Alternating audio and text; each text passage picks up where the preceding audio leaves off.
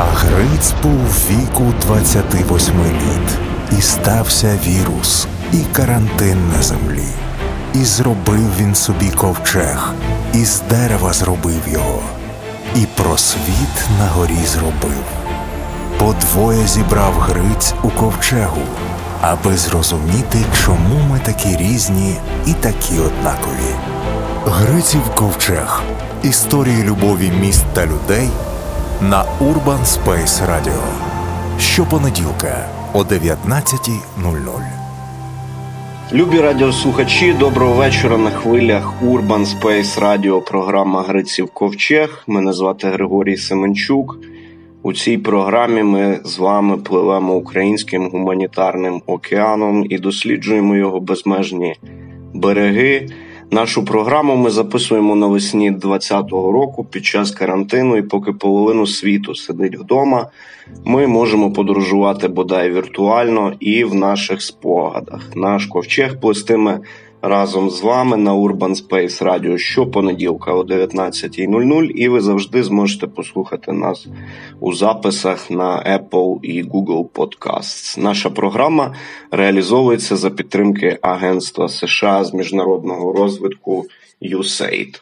Представлення у програмі Гриців Ковчег на Urban Space Radio щопонеділка о 19.00. Нас на борту завжди супроводжуватимуть е, два цікавих гості. І сьогодні з нами е, інтелектуалка, критикиня, літературознавиця, письменниця, яку ви точно знаєте за великою кількістю книжкових рецензій, авторських колонках у різноманітних медіа, авторка супербестселеру 365 книжка на кожен день, щоб справляти враження культурної людини.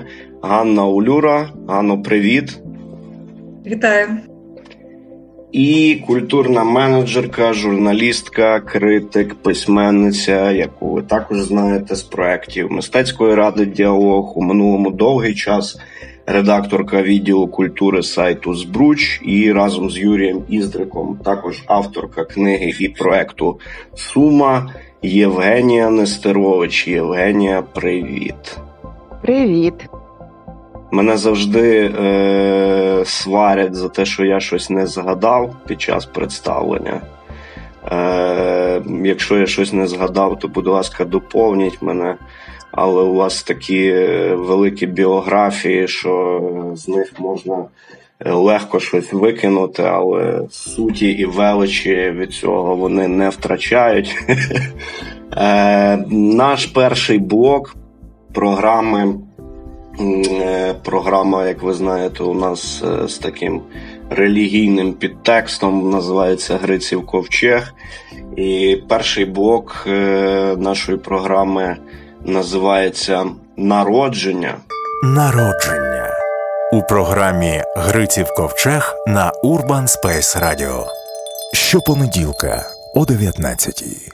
У ньому ми говоримо про народження, про дитинство, про те, що вас е, формувало як е, особистостей. І я е, завжди починаю з такого е, простого запитання.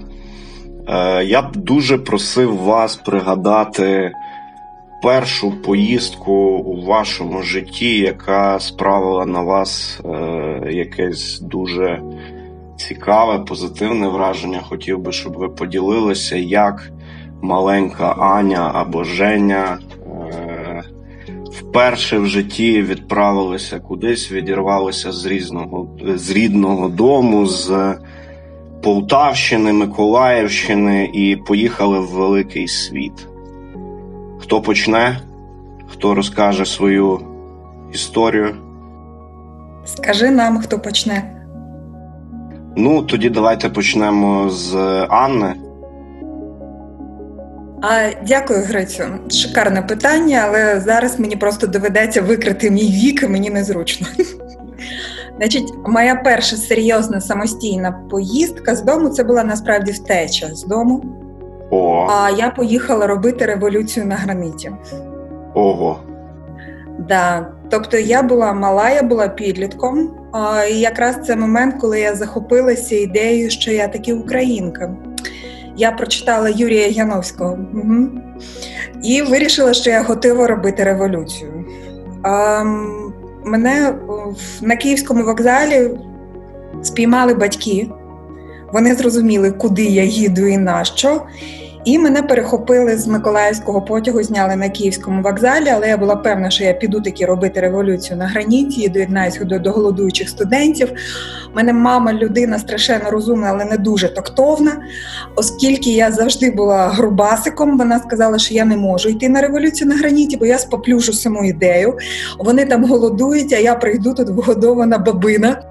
І ніхто не повірить, що я голодую. В общем, я зрозуміла, що я збережу національну ідею, тим, що повернуся до Миколаєва.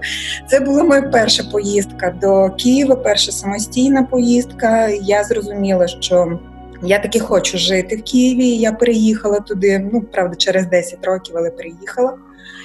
І як би це була перша моя революція. Всі інші революції я не пропускала.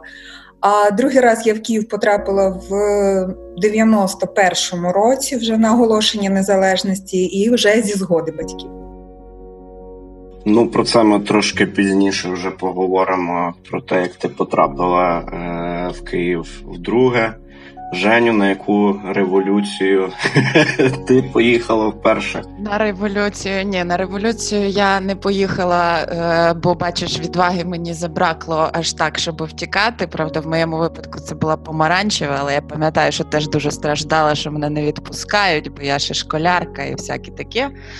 Але напевно, перша така самостійна подорож, яка справила враження великого світу, це теж був Київ. І до того я їздила багато десь на південь, е, бо там родина. І на мене такі е, великі враження справило Дніпро, тому що в мене є родина в Кременчузі. І з глибокого дитинства я пам'ятаю ці подорожі туди до Великого Дніпра. Це було щось таке, що виглядало як величезний світ. А Київ це е, мрія про велике місто. І я не знаю, яким чином, але на мене Київ справив враження великого україномовного міста. Е, На той момент так просто склалося якби потрапила в такі е, в такі кола і до таких людей. Це були якісь знайомі родини. Я вибирала університет наприкінці школи. Я їздила обирати університет. І пам'ятаю ці враження від е, е, старого Києва, там від Подолу. Це був якийсь такий е, світ, в який хотілося пірнути, до якого хотілося долучитися. Це була моя така мрія про унезалежнення. Це, Це був старий Київ, власне. Про це ми знову ж таки далі трошечки поговоримо. У мене теж є про це питання. Але зараз я би хотів, е, щоб ми трошки пофантазували з вами і уявили, відкинули всі умовності про час, місце і взагалі можливість цієї ситуації. Уявили собі, що, наприклад, е, дві дівчинки підлітка Євгенія і Ганна зустрічаються випадково в якомусь літньому таборі, наприклад, десь е, на південній Україні. Е, про що б вони тоді говорили? Які би у них е, були інтереси, які книжки вони читали, не знаю, які мультики, фільми вони любили, і про що би вони взагалі спілкувалися, а можливо, про що би вони ніколи не поспілкувалися в той час? Женю. Класне питання. Класне питання, але чесно кажучи, це така е, фантастична штука, що я зараз намагаюся собі це якось просто як сцену розіграти в голові. Ну, власне, що потрібно пофантазувати і змоделювати цю ситуацію, але мені здається, що це було б надзвичайно цікаво. Ну, ми цілком могли зустрітися десь на півдні України. Просто в тому піонерському таборі я була б вважата, скоріше за все. Знаєш, Жень, насправді я можу уявити ситуацію, як ми з тобою спілкуємось підлітками, і я можу уявити конкуренцію між нами інтелектуально. А, я знаю щось про твоє підлітковий вік, ти знаєш про мій, і нас в цей час цікавив пошук людини, яка б могла скерувати наші інтелектуальні пошуки. Тобто я потребувала весь час старшого учителя, якогось розумнішого, ем, впевнішого в собі. Тобто, ну, поштовх реально в якому напрямку далі рухатися. Я знаю, що ти мала таку потребу. Тож я думаю, ми якраз би розмовляли про те, як нам бракує цієї людини. І ем, я от не знаю, тебе цікавили французькі натуралісти? Ти любила Стендалі і Мопасана? Любила, звісно, любила. Ну так, от думаю, якраз ми собі познайшли якогось мертвого француза і вдвох в нього би закохалися. Так що цю ситуацію я уявляю. Ну і ще, звісно, ввечері на танці набухатися якоїсь самогонки. Це святе, бо я не знаю, як ти, а я дівчинка з простого міста. Коли ти сказала про е, вожату в таборі, я собі подумала, що напевно я би тоді ходила за тобою хвостиком і щось би ще розпитувала про книжки, розпитувала би, розпитувала. Я думаю, що я би тебе дістала в цьому таборі е, за один заїзд. Я працювала, була вважати в таборі. Я страшно обожнювала саме таких дітей, які ходять і щось розпитують про книжки. Класно, це, е, це дуже. Е, дуже дивно, але водночас е, теж цікаво. Скажіть, будь ласка, Аня, ти згадала про людей, які направляли в дитинстві. В кожного з нас е, точно були люди, які е, так чи інакше допомагали нам формуватися і в результаті стати тими ким ми є тепер, так е, ну, в моєму випадку, наприклад, там все почалося е, з бабусі, яка любила співати народні пісні, е, писала вірші. Е, Потім та ну, наприклад, вчителька української мови, яка вперше мені. Е, вручила книжку Володимира Сосюри, і я зрозумів, що ж таке прекрасний світ української поезії. А як е, у цьому випадку було у вас? Хто були такими людьми, е, які які вас направляли, які допомагали, які формували вас? В моєму випадку це дідусь, це татів тато. Він був 9-го року народження, і якраз його дитинство він дуже рано осиротів, припало не найліпші часи. Він був абсолютно неписемний, він не вміг чи не читати, не писати. І він дуже скоро втратив зір, він був сліпий і мав купу часу. І я любила слухати його історії. Він мені розповідав одну казку. Це була безкінечна казка пригоди лисиці і вовка. Вона реально була безкінечна, бо якось перші шість років життя тривала ця казка. Я коли вже виросла і почала читати, і вже зовсім дорослою, я зрозуміла, що він просто в цю казку включав все: і Езопа, і Франка, і там і Івана Федорова, і Василя Аксакова. Це все були сюжети, які він включав цю безкінечну казку, міняючи героїв. Я ніяк не могла збагнути, звідки діду, який ніколи не міг читати, знав ці тексти. І потім я зрозуміла, він мені переказував насправді е, річну підписку журналу, який виходив для дітей. Він називався Дитяче читання російською мовою, дитяче чтення. І ці журнали вивчали в інститутах шляхетних дівиць ті дівчата, які воліли потім бути учительками. Його старша сестра вчилася в інституті шляхетних дівиць і йому розповідала, очевидно, ці байки. І мене страшно тішить. Її звали Ганна Ханна, і мене назвали на її честь. Це була єдина освічена жінка серед моїх предків. Але так, це дідо і його це безкінечна казка. Мені здається, я й досі її розповідаю, просто тепер вже на сюжети якогось Борхіса.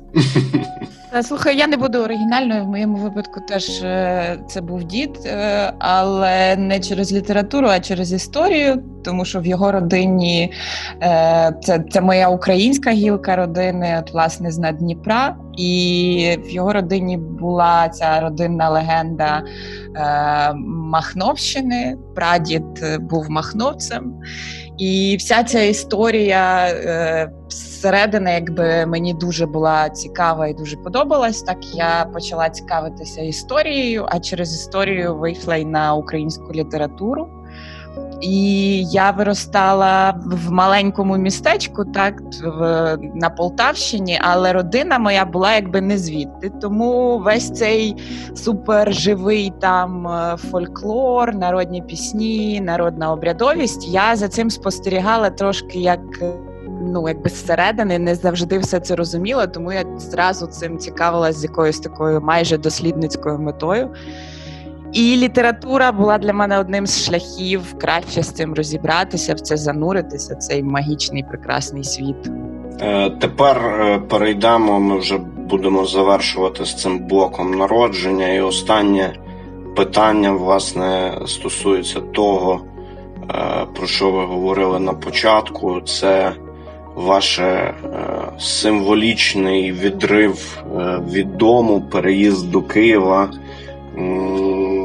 обоє у обох е, вас, я так розумію, він пов'язаний з навчанням. Я б хотів е, запитати, наскільки е, болісно чи навпаки легко у вас відбувся цей цей момент, і взагалі трошки опишіть ваші відчуття людини, яка вирвалася у великий світ, потрапила. Е, в академічне середовище, і трошечки розкажіть про е, те, що найбільше вам запам'яталося з того, е, з того періоду життя. Аню? Дякую, Грицю. У мене Київ не був відривом. Я перед Києвом майже 4 роки жила в Одесі. Ну точніше, я жила на два міста. Я вчилася і працювала в Миколаєві, а жила в Одесі. Так склалися обставини.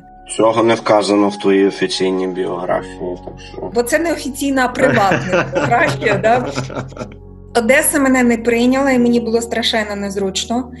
І є такий момент на півдні, хто не знає, є величезна конкуренція між Миколаєвом і Одесою. Одеса більш відома, Миколаїв невідомий, хоча старший. І місто закрите, і в місті переважно ну, жіноче населення, в Одесі чоловіче населення, і одеські чоловіки підбирали собі миколаївських дівчат. От чому я жила в Одесі. І е, це був неприємний момент весь час відчувати себе чужою в цьому місті, меншовартісною. І я цього наїлася на півдні, дай Боже. І коли я переїхала в Київ, я подумала: от тепер я буду рівна серед рівних, будуть всі ліміта, всі понаїхавші. Я в Києві жила 10 років, поки нарешті зустріла людину, яка народилася в Києві, хоча його батьки приїхали з Житомира. Тобто в Києві нема киян, і я зрозуміла, що я тут впишуся ідеально. Але не тут то було, бо Женя вже згадала цей момент. На момент мого переїзду, це був 99-й рік, Київ мені здався абсолютно україномовним містом. Певно, що це було середовище. Я вступила в аспірантуру академічного інституту, і ясно, що там говорили всі українською, і коло спілкування у мене було відповідне, і там говорили всі українською, і цієї мови я абсолютно не знала. І перші роки два в Києві я себе почувала, як я приїхала на гостину, де мене ніхто не чекав, я достатньо складно адаптувалася. Е, було відчуття, що я з неправильної частини України. Я тільки один раз почувалася шикарно в розмові. Мене спитали, звідки ти? Я сказала з Миколаєва. І мені сказали, о, круто, Галичина. Так я дізналася, що в нас є ще один Миколаїв. І відтоді ніколи нікого не виправляла в розмовах. Казала так, так, так, так, так. Я звідти. Але потім я вивчила мову і знайшла своїх людей в Києві. Я зрозуміла, що Київ я обожнюю, бо тут всім на всіх байдуже. Це абсолютне місце, де нікого не обходить, чим ти займаєшся, про що ти думаєш, про що ти мрієш. Я люблю цю самотність. Київська самотність. Київська самотність, так можна описати. Ну, бачиш, а оця, оця київська самотність це був один з перших моїх е, таких е, інсайтів перебування в Києві. Я приїхала на вступні іспити. Е, Типу, вже залишилася там сама, познайомилася з дівчинкою, яка вступала в ті ж три університети, в які вступала я, і з'ясувалося, що вона мешкає поблизу е, зі мною на лісовій, і ми там почали якось е, спілкуватися. Між цими всіма вступними випробуваннями це ж ще до всяких ЗНО з іспитами і чеканням результатів під корпусами. І одного разу якось таке прекрасне київське надвечір'я. Я закохана в це місто, мені подобається гуляти. І тут перепав мені подарунок, пакет з різними фруктами. Цього так багато, що я розумію, що для мене забагато.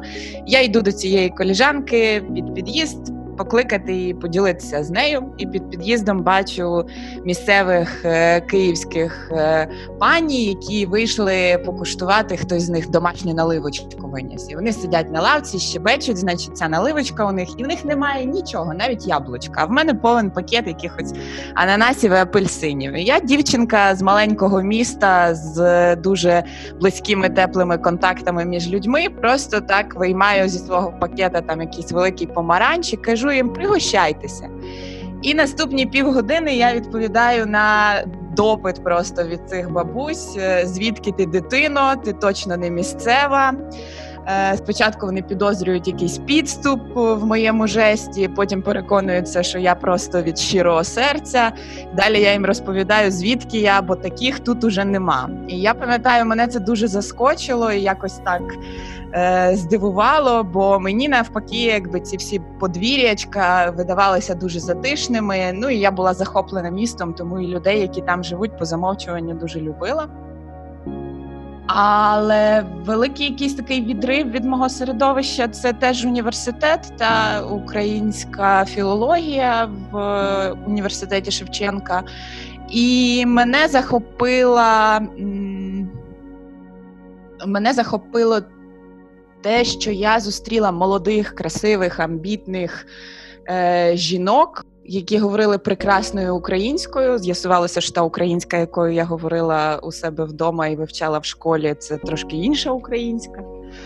Е, І я дуже хотіла бути на них схожою. Вони мене захоплювали просто якби як особистості, а українська вже була супровідною до цього. І там знову ж таки світ сучасної літератури. Я дізналася про весь сучу Керліт вже в Києві в університеті.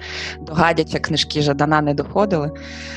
Е, Тому відповідно е, це було подвійне враження з одного боку, захоплююча така тусовка, до якої хотілося належати. А з іншого боку, в сенсі життя в великому місті для мене це виявилося досить виснажливо. І пам'ятаю, вже там через три роки, та коли я вже працювала і вчилася в Києві, то бували такі моменти, коли я от відчувала, що ця київська самотність вона наді мною висить як велика плита, тому що я звикла існувати в якомусь такому середовищі, де на відстані витягнутої руки є хтось знайомий. Женю, а ти пам'ятаєш той момент, коли переїжджаєш в Київ і треба зрізати кучеряшки з голови, знімати люріксові речі, бо на півдні це нормально, і ти виглядаєш по-багатому, якщо ти в люріксі. А тут всі ходять в сірому. В мене пішло півроку, щоб зрозуміти, що ця сіра спідниця на цій дівчинці коштує як моя квартира. Бо я не розуміла, як можна вийти на вулицю без кілограма люрікса, без е, рожевих блискіток, спарклів на фізіономії. Тобто для мене дуже складно було спіймати дрес-код Києва після півдня. Я думаю, що в Полтавщині теж яскравіше вдягалися ніж. Так, так, так, звісно, це ж українська Греція. Типу, все має бути яскраве, багато, бажано блискуче. Ну, фотографії мої з першого курсу вони свідчать про цей перехід. На них мало хто мене впізнає, зізнаюсь чесно. Клас. Е, ми завершуємо наш перший блок, е, який називається Народження. Я нагадую, що у нас е, в гостях сьогодні Євгенія Нестерович і Ганна Улюра. І другий блок нашої програми має не менш біблійну назву. Називається він Праведне життіє. Праведне життіє у програмі Гриців Ковчег на Urban Space Radio.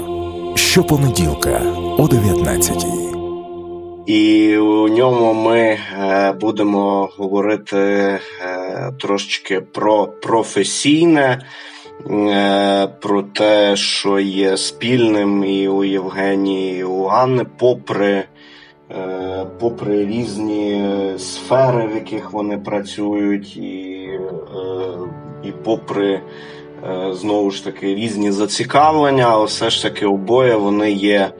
Е, знаними е, критиками, і ми сьогодні трошечки поговоримо про це. Ну, зрозуміло, та ви е, навчаєтеся в університеті в Києві. Анна навчає, Анна навчається в інституті літератури. Правильно, я нічого не сплутав. В інституті літератури зрозуміло, що е, люди, які мають такий фах. Е, чудово повинні вправлятися з е, навиками критики, так, з навиками критичного мислення, але далеко не у всіх е, з'являється потреба і, взагалі, ну, якби бажання так зробити це частиною своєї професійної діяльності.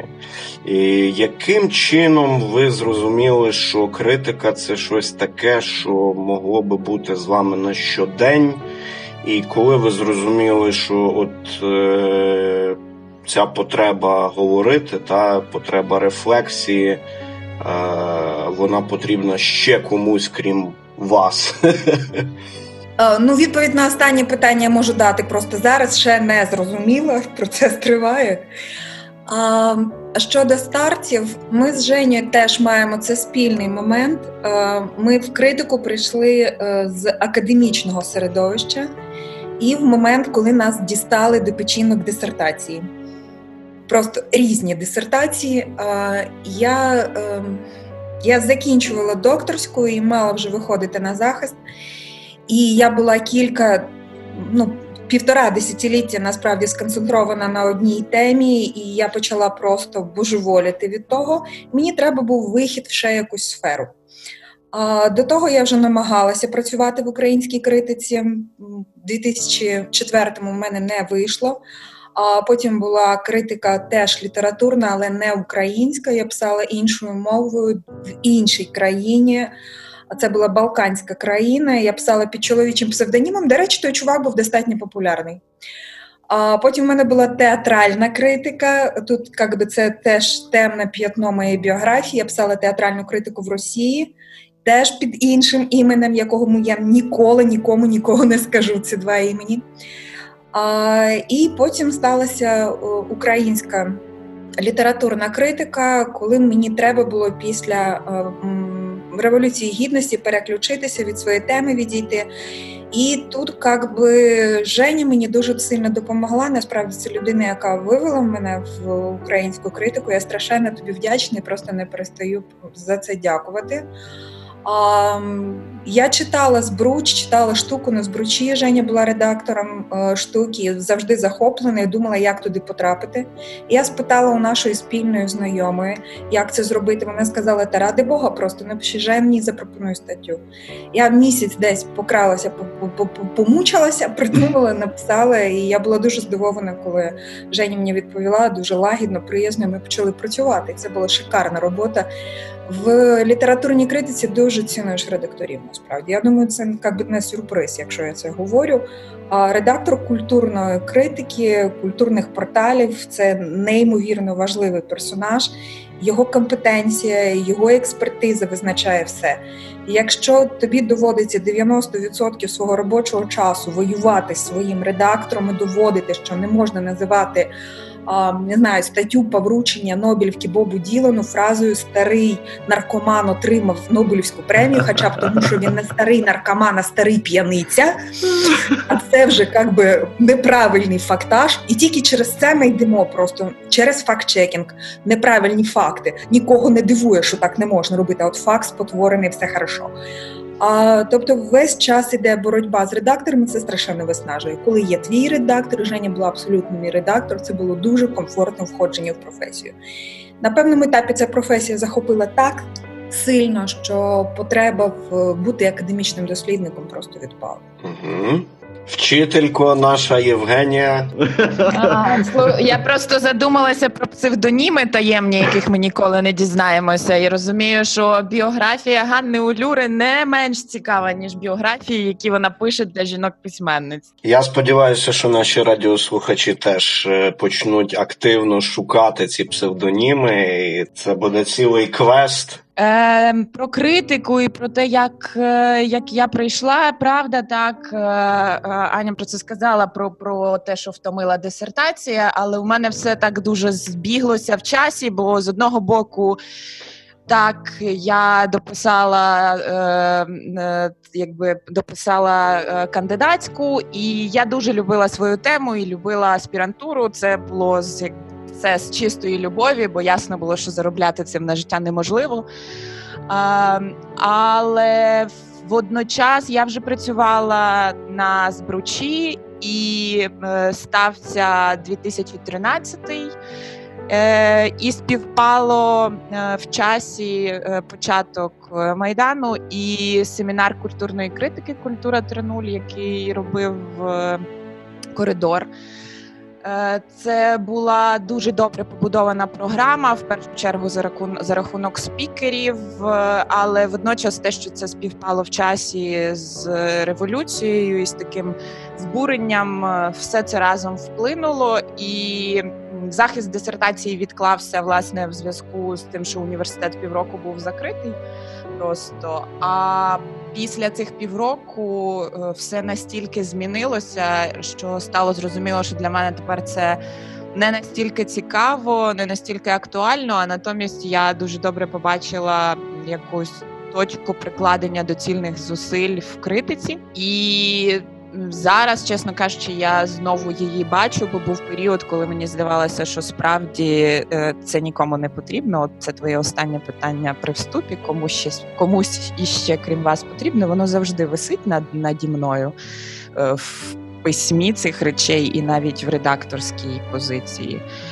Е, тому так, я думаю, це це просто збіг е, збіг обставин, коли ти бачиш запит, навіть не так суспільний, як якийсь не знаю, ноосфери чи що, на е, продумування, на рефлексію, на виписування якихось е, конкретних ідей, які ніби висять в повітрі. І, наприклад, за що я обожнюю читати тексти Ганни Улюри, за те, що пишучи про якусь конкретну книжку, вона е, дуже часто може виходити в оцей космос і виловлювати ідеї, які висять на вістрі. Ти читаєш ніби про конкретний текст і конкретного автора, але водночас ти читаєш про те, що зараз болить, пече, і про що хочеться подумати.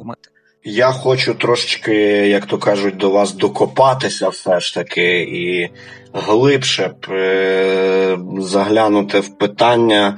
Значить, Українці дуже рефлективна нація. так? Вони дуже в рефлексії просто надзвичайно багато. так? Є величезне академічне середовище, яке. Е, знає, як пишуться дисертації, кандидатські, наукові роботи, так? Але ну як ми бачимо, так, культурна критика, вона на якомусь такому маргінесі. Та? Що це? Відсутність е, пропозиції чи відсутність попиту? Про що у цьому випадку йдеться? А може, так і має бути. Може, е, може, все розвивається так, як має бути, та і ми просто якось, я, наприклад, особисто нагнітаю і драматизую у цьому випадку. Я думаю, ти неправильно визначаєш, умовно кажучи, джерело зла. Я би не пов'язувала культурну критику з розвитком академічної науки. А уж академічну науку я б точно не пов'язувала з рефлексією. А я 17 років працювала в академічній науці. Повір мені, чого там нема, так це рефлексії. А, Якщо в критиці у нас 70% людей, які працюють в культурній критиці, це люди абсолютно випадкові то в академічному дослідницькому секторі таких людей буде 98%. А. Можна написати дисертацію, не зрозуміти, що ти зробив, і не опанувати елементарними навичками ем, критичного мислення і критичного аналізу. Академічний учений, науковець це професія, і можна мати певні там шанси не відповідати цій професії. Але якщо ти вклався і вже 20 років працюєш, то складно піти. Культурну критику ідуть, е, я думаю, якраз ті, які потребують фідбеків, потребують аудиторії, потребують оцього взаємопроникнення в ноосферу, причому реально взаємо. Я не думаю про те, кому потрібна ця робота. Я думаю, чи в кайф вона мені. Женя от зараз розповідала, як вона почала працювати в критиці, і до мене тільки зараз дійшло, що Женя фактично на півроку старша за мене в цій професії. А коли я приходила в професію, Женя вже була таким мастодонтом класіком. Тобто, у нас е, реально е, культурна критика розвивається так швидко, що треба просто встигати набирати обертів і не можна зупинятися. Чи Є вона на маргінезі, вона є на маргінезі, вона завжди буде на маргінезі, але не академічної науки, а журналістики, угу, угу. а публіцистики, есеїстики. Так, ем, господи, українці рефлективна нація. Ладно, ну я не знаю. Ну я повірю тобі, напевно. Я просто не думаю, що рефлексію треба плутати з ниттям і розмовами от за життя. Ну, власне, власне, про це йдеться потреба мислити її немає, її треба формувати. Якщо ти в статті в якійсь, знову ж таки, в рецензії, буквально в рецензії на книжку, не скажеш відкритим текстом, хороша книжка чи погана, а ще краще наприкінці написати ребята ну на троєчку, ребята ну на двоєчку. І зірочку поставити. От тоді все прекрасно, тоді тебе все зрозуміють. Якщо ти буквально прямим текстом не говориш, ця книжка добра чи погана, то все, щось з рецензією не того. Не то. Так, і в будь-якому тексті. Якщо ти закінчуєш текст е, питанням, риторичним питанням чи конкретним питанням, яке потребує відповіді, то цей текст складно сприймати. Якщо там хтось мене читав, хтось бачив, хтось знає там більше трьох моїх текстів, то може зауважити, що я майже все закінчую питаннями. Ну або варіантами типу так або ні, оберіть. Проблема в тому, що не важливо, про що ми пишемо в культурній критиці зараз. Головне змусити думати, змусити, не запропонувати, не спонукати, не стимулювати, змусити у будь-які методи. Якщо для цього треба писати про нову косметику, про вампірчиків, котиків, єдиноріжок. І міленіалів. Да, міленіалів з тим словом, яким ми не можемо говорити по радіо. Треба включити, включити твого читача, і коли він включений, уже далі з ним спілкуватися. На маргінезі, да, на маргінезі затишно тут. Та ні, не особа, зате в нас хороша компанія. Слухай, я не думаю, що ця ситуація з е, маргінальною позицією вона якась унікально українська. Е, колись пам'ятаю, е, в 16-му році у Вроцлаві Віра Балденюк говорила з вроцлавським культурологом і жалілася, що коридор не має такої великої відвідуваності, як нам би хотілося, і відкрила сторіночку коридору. І там був якийсь текст, в якого було 4 тисячі переглядів. І вроцлавський культуролог відверто здивувався і сказав: як це немає достатньої кількості переглядів? Подивись, та це ж взагалі про що ви тут пишете? Візуальна культура. Тому, ну.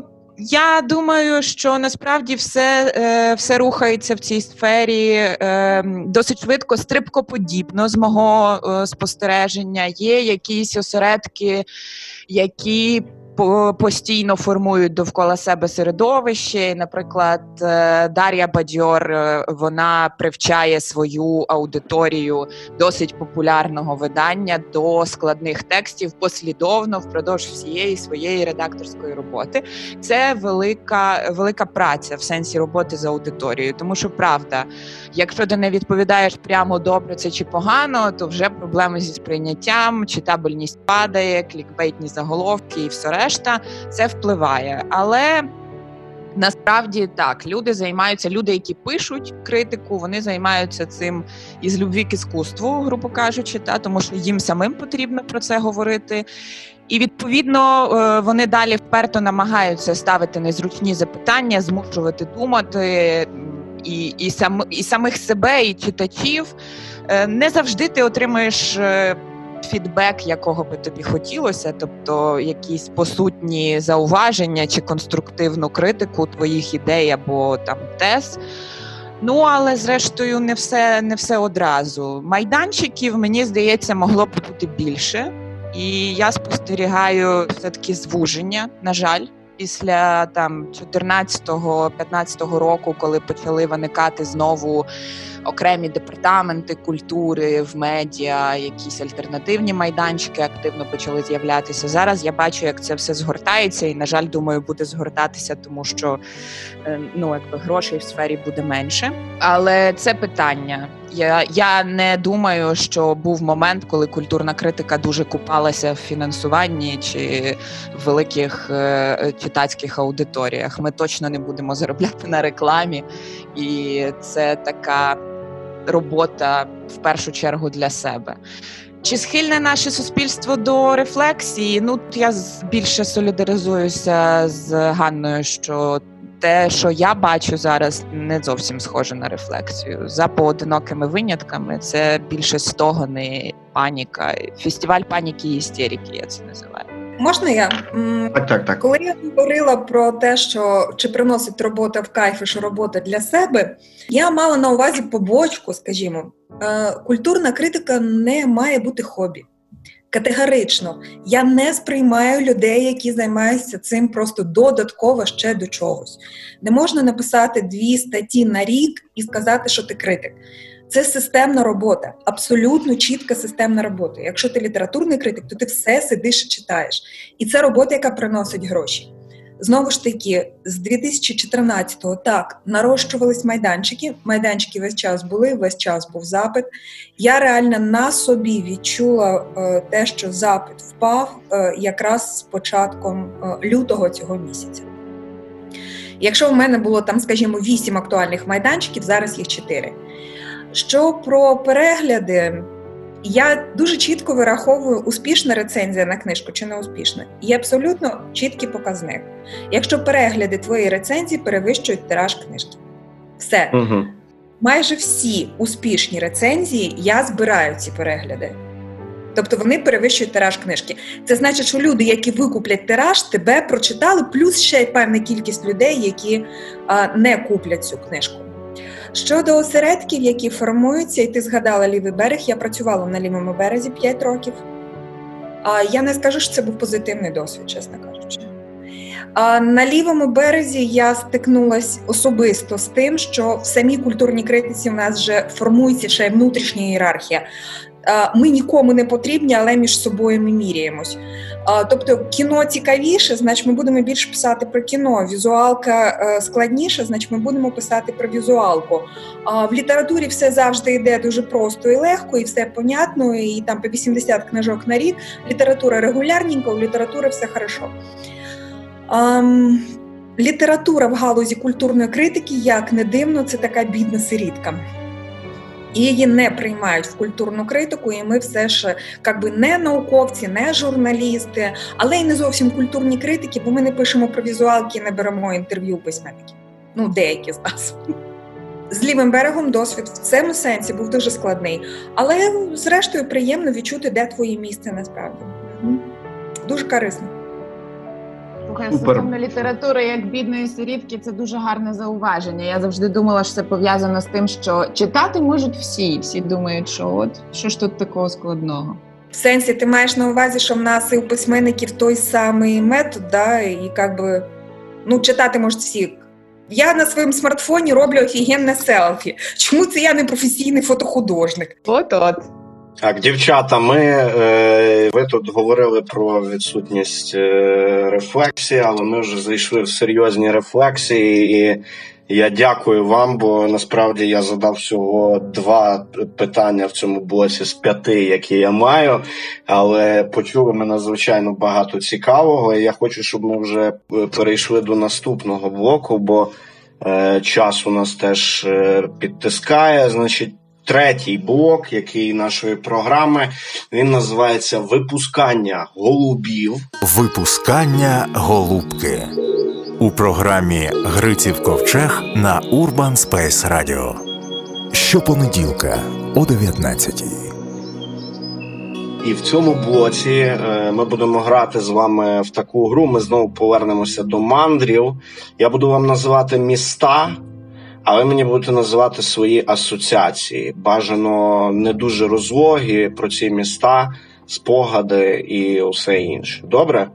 Е, Давайте почнемо з такого українського файного міста, яке називається Харків.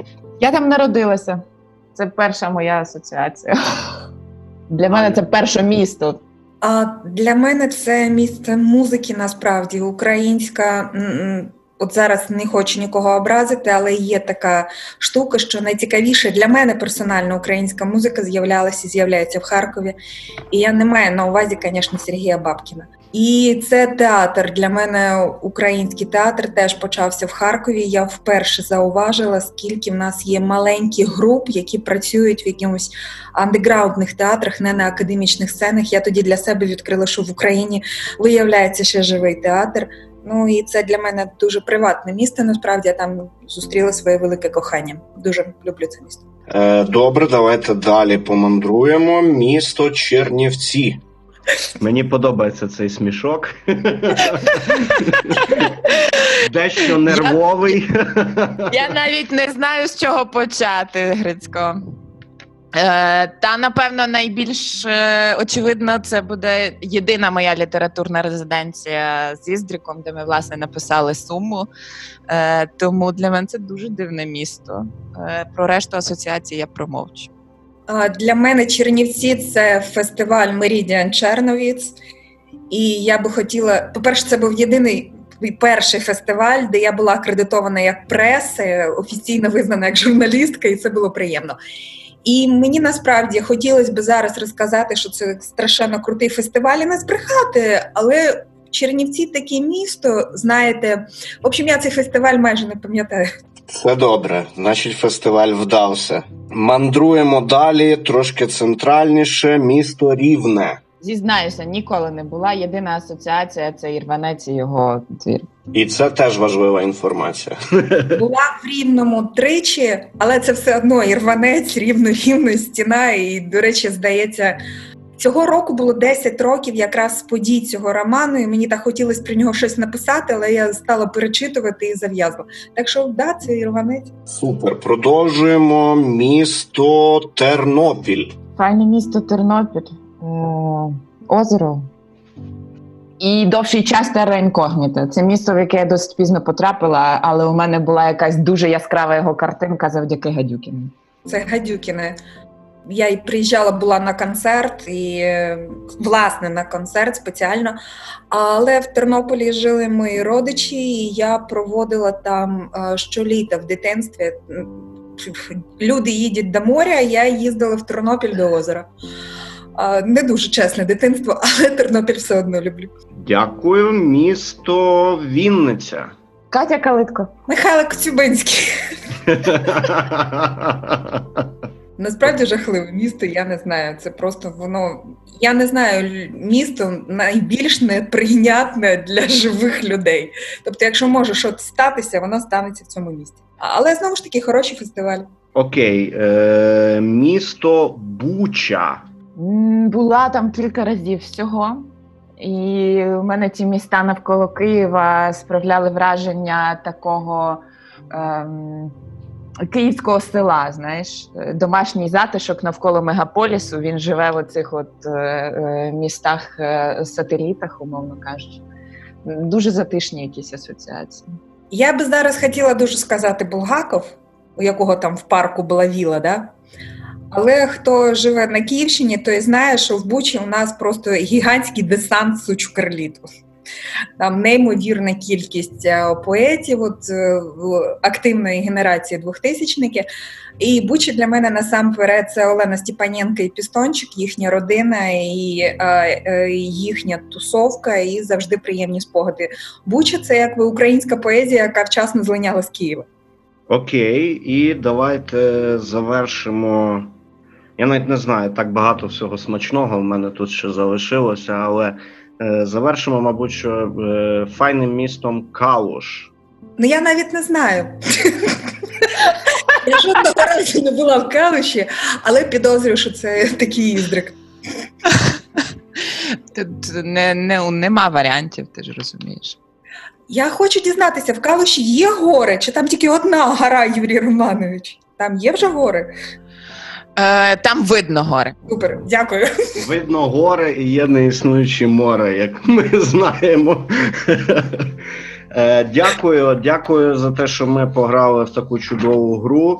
І четвертий наш блок, яким ми завершуємо е, нашу програму.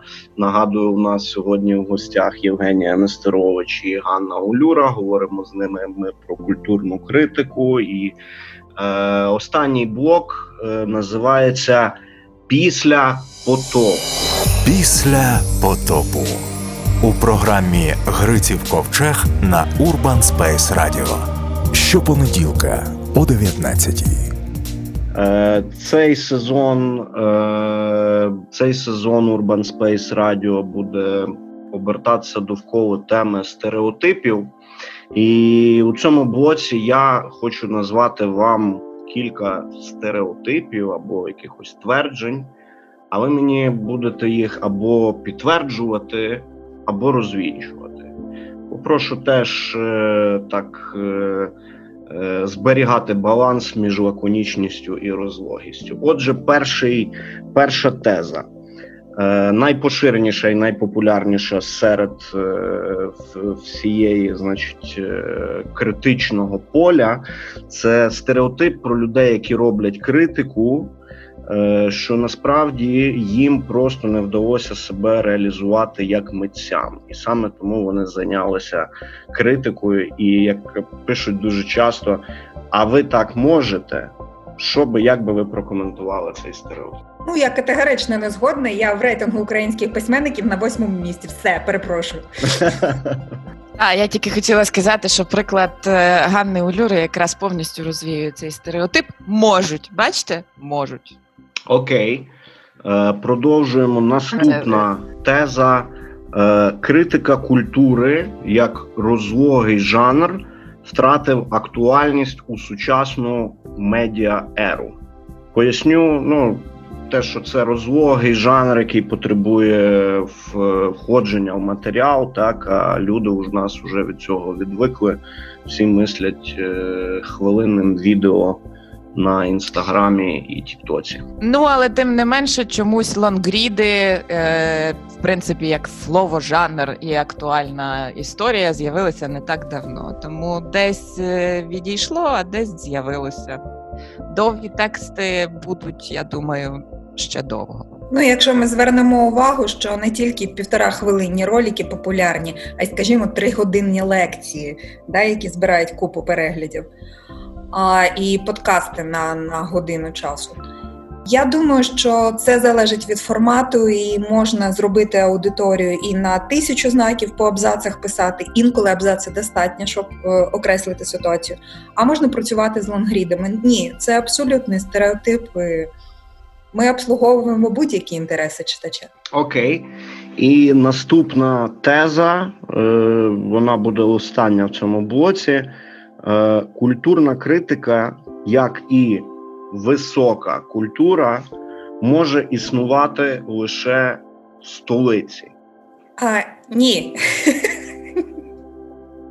Найцікавіше насправді, що відбувалося і відбувається в культурній критиці десь останніх п'яти років, відбувається не в Києві, а у Львові. Ам, я не знаю, чому так активно гальмує Харків, наприклад. Я читаю від них, чекаю від них класних музичних критиків, ніяк не дочекаюсь. Е, ні, я не думаю, що це йде прив'язка до столиці. І більше того, е, как би ми достатньо мобільні, да? ну, в принципі, літературний критик как би, читає, ну і е, візуальний критик, арт-критик може приїхати і подивитися виставу в іншому місті. За географією не розподіляється. Столиця трендів не задає, це однозначно.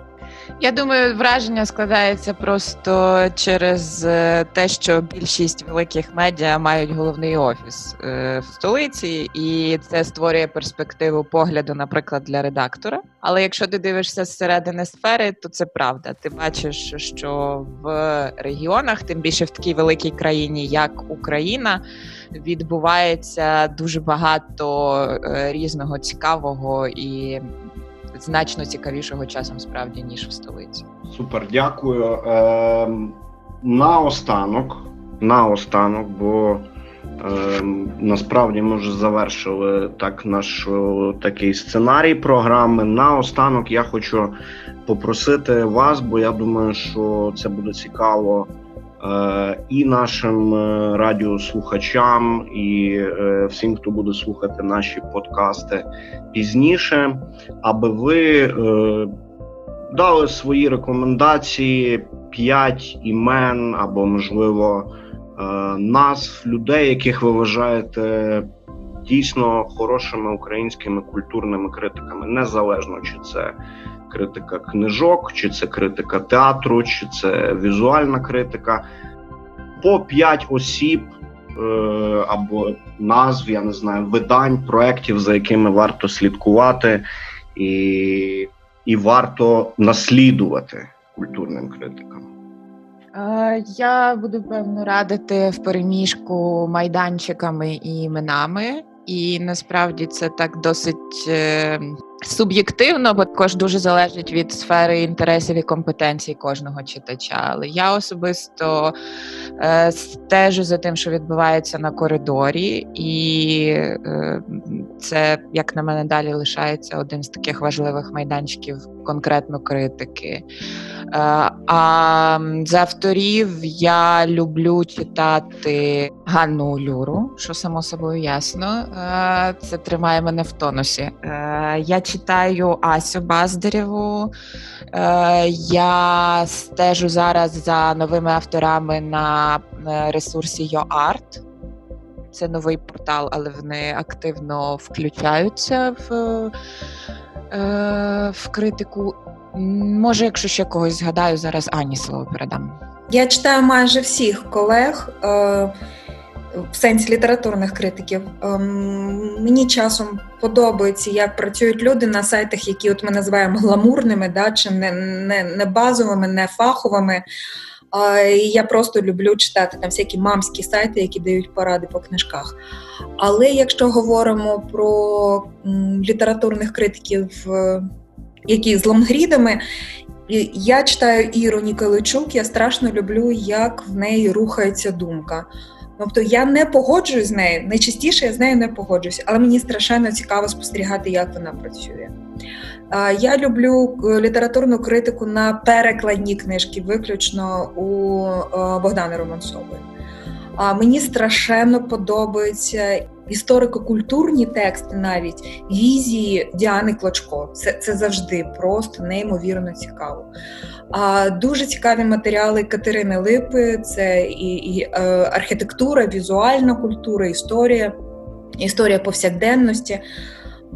Теж насправді дуже красиво. Я страшенно люблю е, інтерв'ю. Це дуже складний жанр в культурній критиці інтерв'ю. І я люблю інтерв'ю, які робить Настя Платонова. Просто її інтерв'ю для мене вершина. Я я учуся на них. А, Катерина Ботанова пише зараз не так багато, як би мені хотілося, але от в культурних індустріях, те, що вона пише про культурні індустрії, завжди дуже дуже цікаво.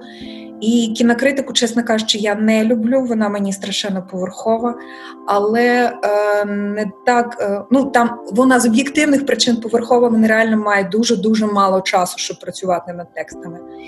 Але я читала кілька таких історико-культурних оглядів Сергія Ксав'єрова, і мені зайшло, це може бути цікаво. Далі буду стежити. Напевно, так це цих, би людей радила. Дякую, дякую. Це е, була програма Гриців Ковчег. Ми сьогодні говорили про культурну критику. З нами на борту були Євгенія Нестерович і Ганна Улюра. Вам бажаю гарного вечора. Слухайте нас е, на Urban Space Radio, а також на Apple і Google подкаст. Гриців ковчег це подорож бурхливим українським океаном у пошуках надійних берегів. Два гості, кожній тварі по парі, аби зрозуміти, чому ми такі різні і такі однакові. Програма про стереотипи, подорожі, досвіди і історії від людей культури. Гриців ковчег на Urban Space Radio щопонеділка о 19.00.